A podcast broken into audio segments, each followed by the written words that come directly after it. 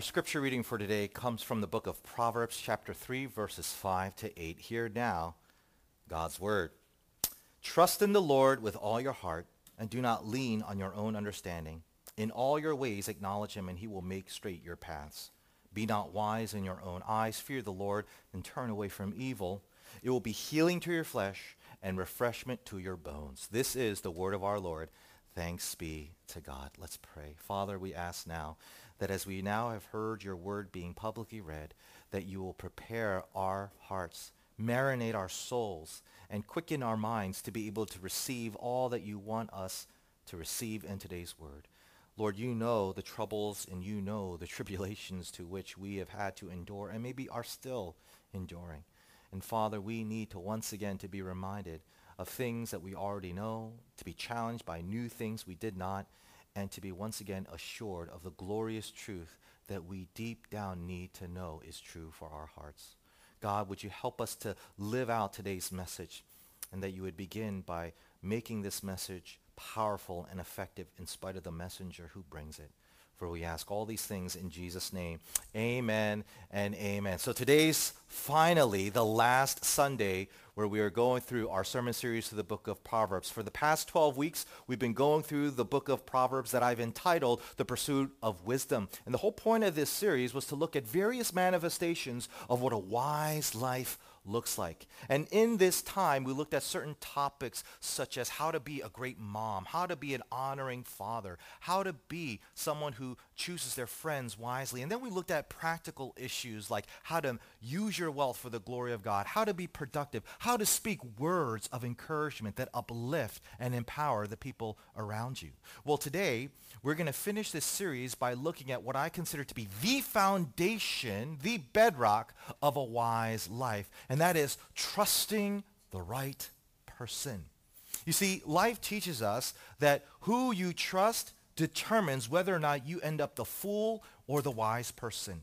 Because if you end up trusting the wrong kinds of people, you will end up suffering the consequences of the fool, where you're facing shame and ridicule and pity and misfortune. But conversely, if you trust the right types of people, Scripture promises that you will live the kind of life that comes with blessings, the blessings that only come from wisdom, blessings such as safety, success, satisfaction, stability. You see?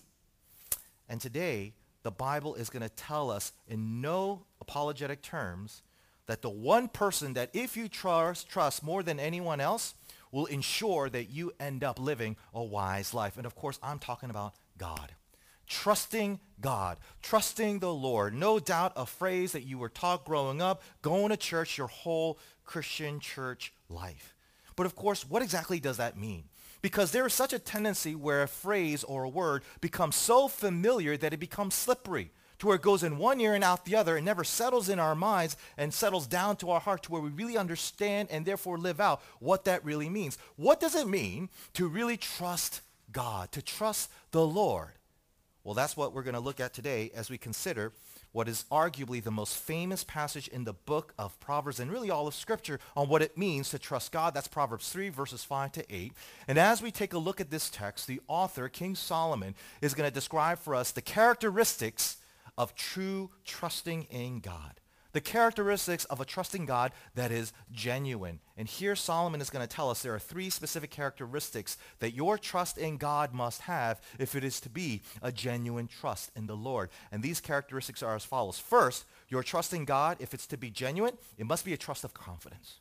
A trust of confidence. And then number two, it must be a trust of action and then finally, it must be a trust in the gospel. In order for your trust in the Lord to be true and authentic and genuine, it must be a trust of confidence, of action, and in the gospel. Okay? Let's begin with the first point. First, it must be a trust of confidence. Read again with me verse 5 of our passage where it says the following. Trust in the Lord with all your heart and do not lean on your own understanding. Now, in the pantheon of all memorable Bible verses, no doubt this is one of the most memorable ones for you, Christian, right? In fact, I'm willing to bet that as I read these words to you, you could recall the first instance when you first heard it and were first taught it. And I'm further willing to bet it was when you were a little child in Sunday school, right? And yet, if I challenge you to think of a recent adult memory where these words were being actively lived out, You can't think of one. Why? Well, just like anything that is not actively remembered and therefore forgotten, these verses tend to not be actively applied in your adult Christian life. And of course, it doesn't take a genius to figure out why that is so because as we get older and as we become more and more of an adult, there is a growing tendency for us to believe that we have more freedom and more control over our own lives. I mean, when was the last time any of you adults in here asked for permission to stay up late on a school night or to eat some junk food or to watch 30 more minutes of your favorite show on television? All things that my children currently need permission for. You get the point. As we grow into mature adults, there is this sense, this growing belief that we have more freedom, more control over our own lives, and therefore a growing trust in ourselves than we had before. And because that is so, we come to this passage with this adult mindset. And to be honest, we tend to have a very dismissive attitude towards it, where we kind of think of it as kind of childish, kind of silly, not something to take seriously to where you would probably say something like, Trust in the Lord with all my heart, Pastor? Yeah, maybe if I lived during the time when these words were first penned, you know, before the days of electricity, before the days of technology, before the days of science. But to trust in the Lord with all my heart here and now, knowing what I know, living in the technological world that we're living in, no, I don't think so. Maybe I'll trust God with a quarter of my heart, at most a third of my heart, but all of my heart? Come on. Now, some of you are going to laugh because you think I'm caricaturizing you right? That I'm being silly and going overboard in my portrayal of you. But I'm telling you right now, I am being dead serious. I'm not caricaturizing any of you. Because whether you admit it or not, this is how all of us move towards this verse. We tend to dismiss it as something that we don't have to take seriously and therefore something that we don't need much confidence in. And I can prove this to you by asking you this simple question. When was the last time you prayed, Christian? And when I say pray, I don't mean those five second prayers that you lift up before you eat out of habit. I'm talking about those gut wrenching, heartfelt prayers where you're on your knees, clutching your hands, and crying out to heaven for over an hour. I'm talking about that kind of prayer. Because the Bible says that kind of prayer is an accurate barometer of how much you truly trust God. To where the more you pray like that, the more you trust in him. And the less you pray like that, the more you trust in yourself. Consider these words from theologian Sam Storms as he says this, quote, the world around us is telling us that prayer is an empty ritual. Those in the know are saying prayer is a relic of the dark ages, a time when belief in the supernatural went unchallenged. Enlightened and educated people ought to know better, they tell us. Prayer is simply a superstitious way of coping with cries we are otherwise too weak to handle. Our children pray and we think it is cute. But any serious appeal to a transcendent deity whom we believe can and will play a significant role in the events of human existence is at best outdated, at worst ridiculous, end quote. Our lack of prayer comes from our lack of trust in God. And our lack of trust in God comes from an unfounded trust in ourselves that stems from an over-exaggerated sense of control we think we have in, over our own lives, which turns out to not be accurate at all, right? Why? Because consider again what it says in verse 7, the second half of verse, I'm not 7, verse 5, the second half of verse 5. It says this, do not lean on your own understanding. If you have a pen, highlighter, you might want to underline or circle that word lean. Because when you understand that word, it transforms your attitude towards this verse from being silly and childish, something you don't have much confidence in, to something dead serious and therefore something you should have full confidence in. Let me explain why. That word lean is what it means, right? It's when you are depending on something. So for example, let's say one day you are just so tired, so exhausted to the point of passing out, and you lean your body up against the wall. What are you doing? you are depending on the strength of the wall to give strength to your body that it currently does not have on its own, right? You are depending on, relying on the stability of that wall to stabilize your body that in and of itself it does not have. And Solomon is saying, believe it or not, this is how every person lives their life. Every single person, no matter what they think and no matter what they believe, is depending on, relying on something outside of themselves. Even those people who claim that the only person they trust, the only person they depend on is just themselves. Let me explain with this very insightful quote from theologian Herman Bavinck. Listen to what he says. Every man even the most learned, is limited in his gifts and energy in the time and place that he lives in. What he can investigate freely and independently for himself makes up only a tiny part of the boundless domain of science. He owes by far the largest part of his knowledge to the investigation of others, and he accepts their testimony on trust as being true. Even more significantly, besides the natural sciences, which are built on observations, there is the science of history, which has no choice but to build on testimonies regarding the past. Although they remain subject to criticism, these testimonies always require a large degree of trust on the historian's part heart. There is no science without personal trust and faith in the testimony of others, end quote. What's he saying? He's saying, in spite of what you may think, where you feel you can trust yourself, depend on yourself, rely on yourself, and therefore just lean on yourself, that is absolutely wrong, right? Doesn't matter if you're the most educated, the most staunch atheist, you are leaning on something, okay? You are always leaning on something. You see, there is such a common misconception that says just because we know more of how the world works than our ancient ancestors, that therefore that means we can rely on ourselves more, depend on ourselves, trust in ourselves and no one else. But as that quote Bavinck just showed us, that is so wrong because that is so stupid. Okay? It is so stupid because that is simply not the case. That is simply not the case at all. Okay? Sorry, please, I'm so sorry. Time out one moment. Daddy has to talk. Leah, please sit down. Okay? Thank you. Back to Pastor John. All right? Every person lives on faith and depends on something, no matter what they claim. And when you understand this, when you realize that this is the case, now this idea of trusting God doesn't seem so childish.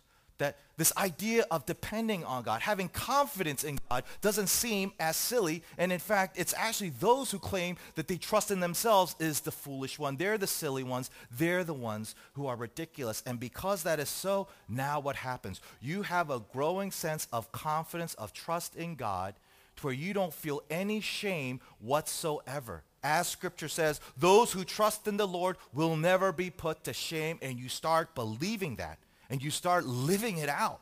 And as a result, what happens? It means there is no moment in your life where you don't feel that you can always go to God and trust him for your life, especially in moments where you feel overwhelmed and therefore unprepared. So, practically speaking, Christian, it means this. The next time you're in a situation where you feel like you don't know what to do, the thing you should not be doing is going on YouTube, looking up the latest DIY videos, or going to the bookstore and picking up the latest For Dummies book that talks about that issue, right? But instead, because you are confident in who God is and that he is truly someone you can trust, you go to God first and foremost, right? Whether it be coming in the form of prayer, going to him in the form of studying scripture, or even going to him through other believers who study the word and pray to God faithfully. You see? Because that is what true trust in the Lord means. It is a trust of confidence, a confidence that is never going to be put to shame. Okay? And therefore, you don't have to be ashamed to admit it and to live it out.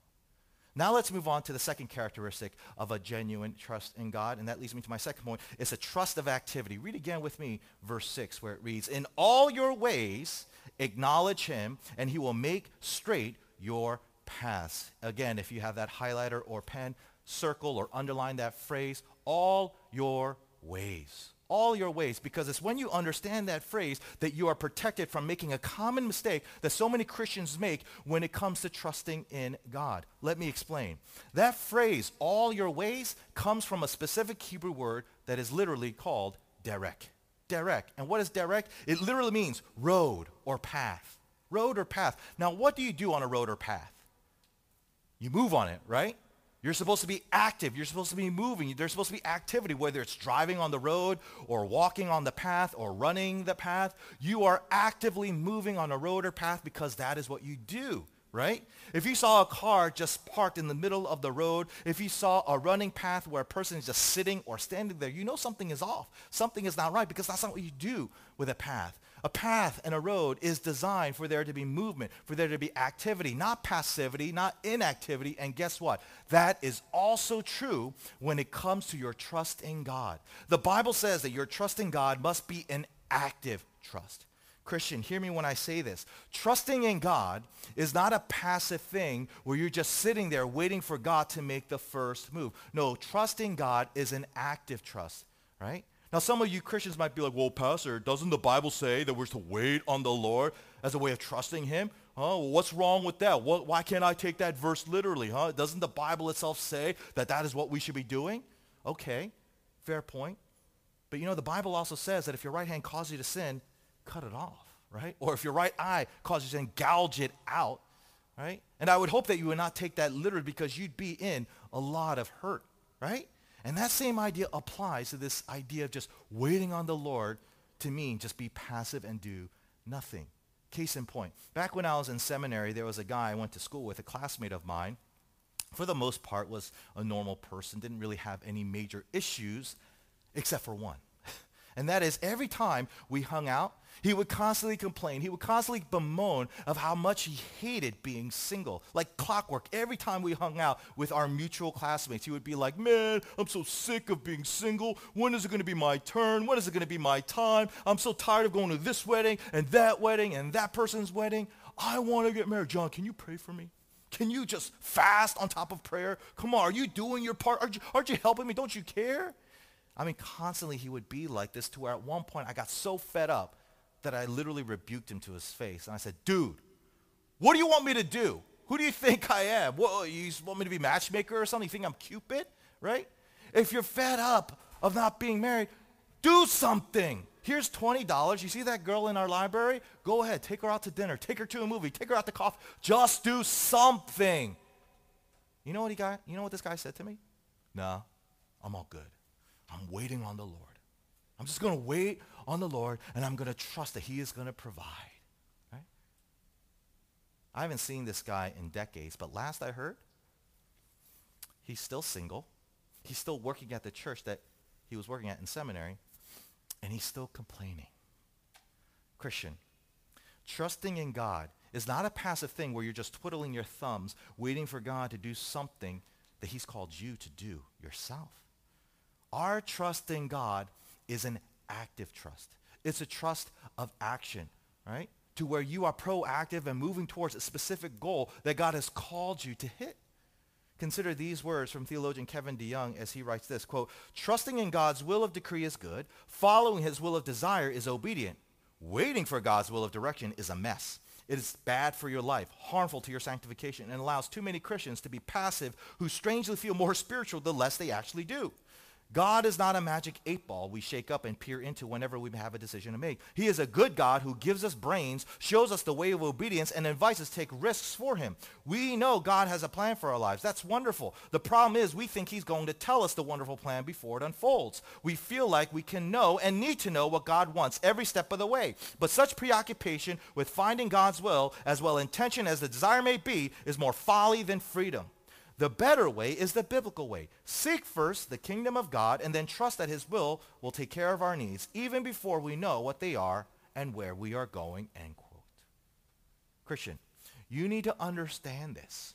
God created the world and the people in it, not so that you would take a back seat and be passive. He created this world and the people in it for you to fully participate in and to be actively involved and proactively engaged in. So going back to this guy I went to school with, he was wrong to think that he didn't have to do anything and that God would just magically cause his wife to appear before his very eyes and into his life. But how is that trusting God? Because the very notion of trusting God assumes real vulnerability. What's that? It's true. Trusting God assumes real vulnerability. What do I mean? Well, if I'm dri- driving on the GW bridge, I'm trusting that it's safe to drive on, right? But if I'm sitting in my living room couch, I'm not trusting that the bridge is safe to drive on. I may believe it's safe to drive on, but I'm not actively trusting that the bridge is safe to drive on because I'm on my living room couch. I'm not on the GW bridge. Hear me when I say this. Trust is not believing something is true. Trust is depending on something is true in a moment of vulnerability. Believing something is true is very different from trusting that it is true.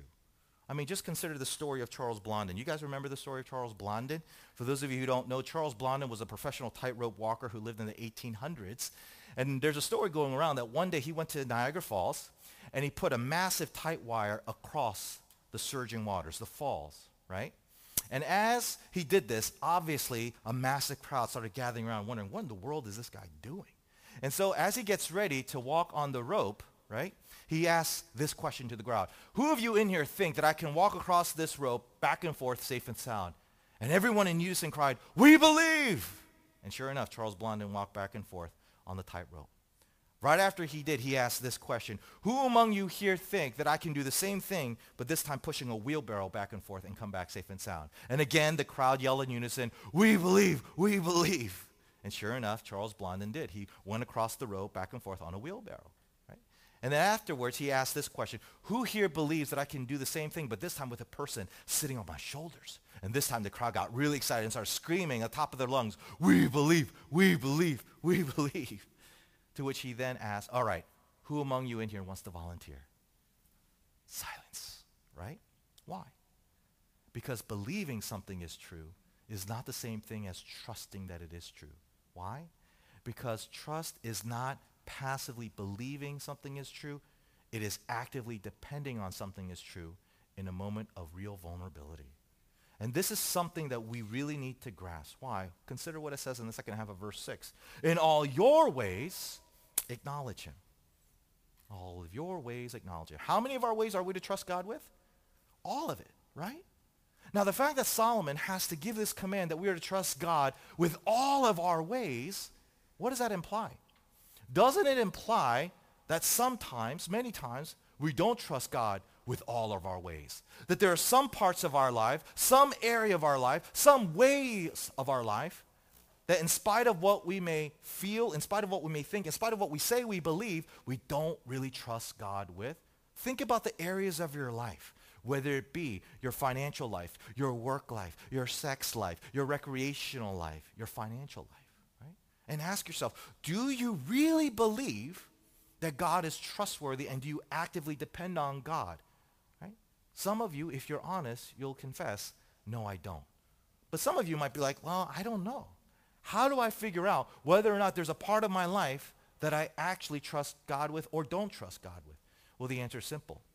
The areas of your life where you feel no vulnerabilities is most likely an area of your life where you don't trust God with. Let me say that again. The areas of your life where you feel no sense of vulnerability is probably an area of your life where you don't trust God with. To where essentially you're saying, you know what, God, when it comes to financial life, I'm good. I got this figured out. I don't need your input. I don't need you to tell me what to do. I got this. I'm good. I don't need you. I don't need to trust you. I can trust in myself. Yeah. And yet consider what the Apostle James says about that kind of attitude. Recorded for us in verse 13 of chapter 4, he writes this, quote, Look here, you who say, today or tomorrow we are going to a certain town and will stay there a year. We will do business there and make a profit. How do you know what your life will be like tomorrow? Your life is like the morning fog. It's here a little while, then it's gone. What you ought to say is, if the Lord wants us to, we will live and do this or that. Otherwise, you are boasting about your own pretentious plans, and all such boasting is evil. What is he saying? He's saying there's no area of your life, no category of your life, no moment of your life where you are not vulnerable because you're nothing more than like a mist, here one day and gone the next. You see? See, it's only when you understand with real spiritual sobriety that you are nothing, that you are a mist, that you'll come to a place where you trust God. And yet you admit, don't you, Christian, there is a part of you where you forget that.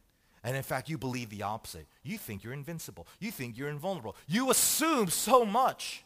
And therefore you think trusting God is not necessary. Foolish, James would say. And it's leading you to real danger if you are not careful. And so here's the question. How do you get to this sober-mindedness to where you understand how vulnerable you truly are that therefore will compel you to truly trust God with all your heart, right? An active trust that covers the full range of your entire life. Well, that leads me to the final point for today. It's a trust in the gospel. A genuine trust in God depends on trusting the gospel. Read again verse 7. Be not wise in your own eyes, fear the Lord, and turn away from evil. You see that phrase, be not wise in your own eyes? What does Solomon mean by that? What does it mean to not be wise in your own eyes? Will it would be helpful to know that the way the Bible speaks of wisdom is very similar to how the world speaks of knowledge. How does the world speak of knowledge? Doesn't it usually say that knowledge is power, right? Knowledge is power. Well, Scripture would say the same about wisdom. To where those who have wisdom have power. And if a person has power, what does that mean? That means they're invulnerable. They have no vulnerabilities, right? So when a person thinks that they are wise in their own eyes, that is basically a person who thinks that they are invulnerable. They have no weaknesses. They have no issues. They have no fractures whatsoever. They are truly, truly capable of depending on themselves, right? And Solomon says that's not how you should be looking at yourself. Instead, you should be looking at yourself a different way. How? He says it in the second half of this verse, right? Turn away from evil.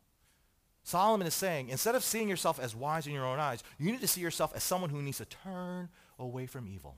Why? Two reasons. The first reason is pretty obvious. There is nothing that will shatter a person's delusion of being invulnerable than when he is confronted with his own wickedness. Let me say that again. Nothing will shatter a person's sense of invulnerableness than realizing that he is evil, right? See, the Bible says that you and I have a natural tendency, we have a natural propensity to always go in the direction of evil because like attracts like, right? We go towards evil because we have evil in us. That's why we have to turn away from it. And the only proper response is the one that the Apostle Paul had when he recognized this evil inside of him, recorded for us in Romans chapter 7, where starting in verse 18, he says, And I know that nothing good lives in me, that is in my sinful nature. I want to do what is right, but I can't. I want to do what is good, but I don't. I don't want to do what is wrong, but I do it anyway. Oh, what a miserable person I am. Who will free me from this life that is dominated by sin and death? Here is Paul, maybe for the first time in his life, a man who has a history of trusting in only in himself, only in his abilities, only in his works, and yet the moment he realizes of the evil inside of him, what does he do? He stops trusting in himself. Why? Because of the evil inside of him has shown he's an untrustworthy person. And now he is searching outside of himself, maybe for the first time for someone to depend on, someone to rely on, someone to put hope in, someone to trust upon. You see? And that segues to the second reason Solomon says we should be thinking like someone who needs to turn away from evil because it identifies who that person is. If we're the ones who are evil, what does that indirectly say about God? It says he's not evil, right? If we're the ones who have to turn away from evil, doesn't that mean he doesn't because he's not evil?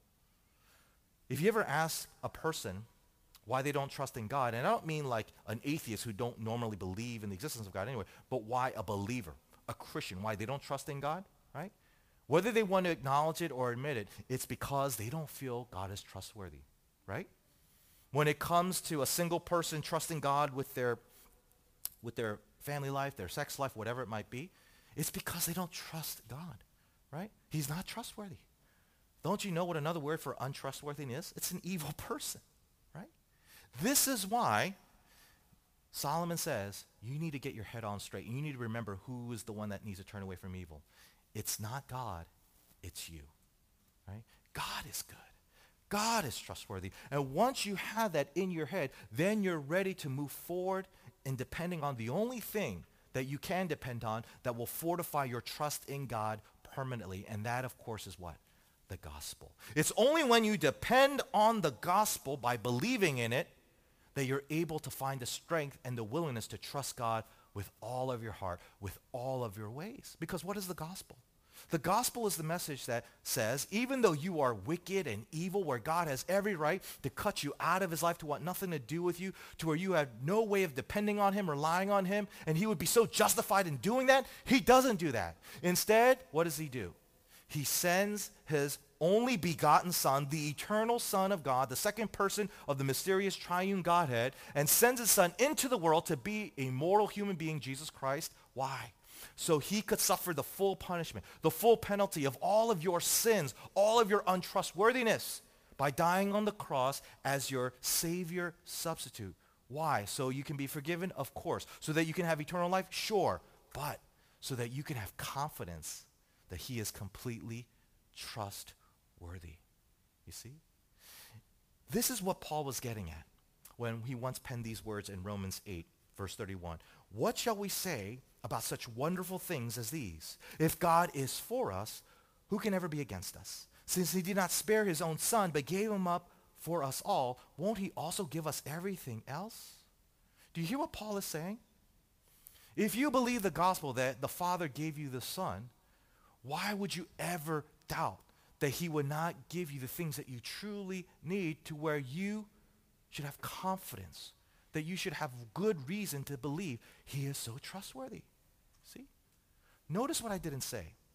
I didn't say that the gospel allows you to trust that God will give you the things that you really want, but that he'll give you the things you truly need, that he's so trustworthy for those things. See, that's a clear distinction you need to understand. God is trustworthy in terms of giving the things that you truly need, right? Because sometimes we do trust God for certain things, and it doesn't come to pass. It doesn't come. It doesn't happen. It doesn't materialize. Now, does that mean that God is not trustworthy? No. It could mean that the thing that you're trusting him for is not what you truly need, but things that you just really wanted, right? And sometimes not getting what you really wanted can actually be, and it most often is, a tremendous blessing. Who among us here cannot acknowledge and confess that sometimes the things we really wanted, once we got it, didn't turn out to be as great as we thought it was. In fact, sometimes we wish we didn't get it at all. Or conversely, who among us can't acknowledge that sometimes God didn't give us what we really wanted and years by, goes by and we're so grateful he didn't? Thank God I didn't marry this person. Thank God I didn't buy that house. Thank God I didn't end up going to the school or taking that job. Over and over, God shows his faithfulness to us in giving us the things that we truly need as well as not giving us the things that we really want. Because here's what you need to understand. God will always give us what we truly need because that is the most important thing of all, evidenced by him giving us the thing that we needed the most. We needed his mercy. We needed his son. And he freely gave him to us at great cost to him and to the son and to the spirit. You see? Is God trustworthy? Of course he is. And so the question that I have for you, what area of your life right now, right here, God is telling you right now, it's time. It's time to give this to me.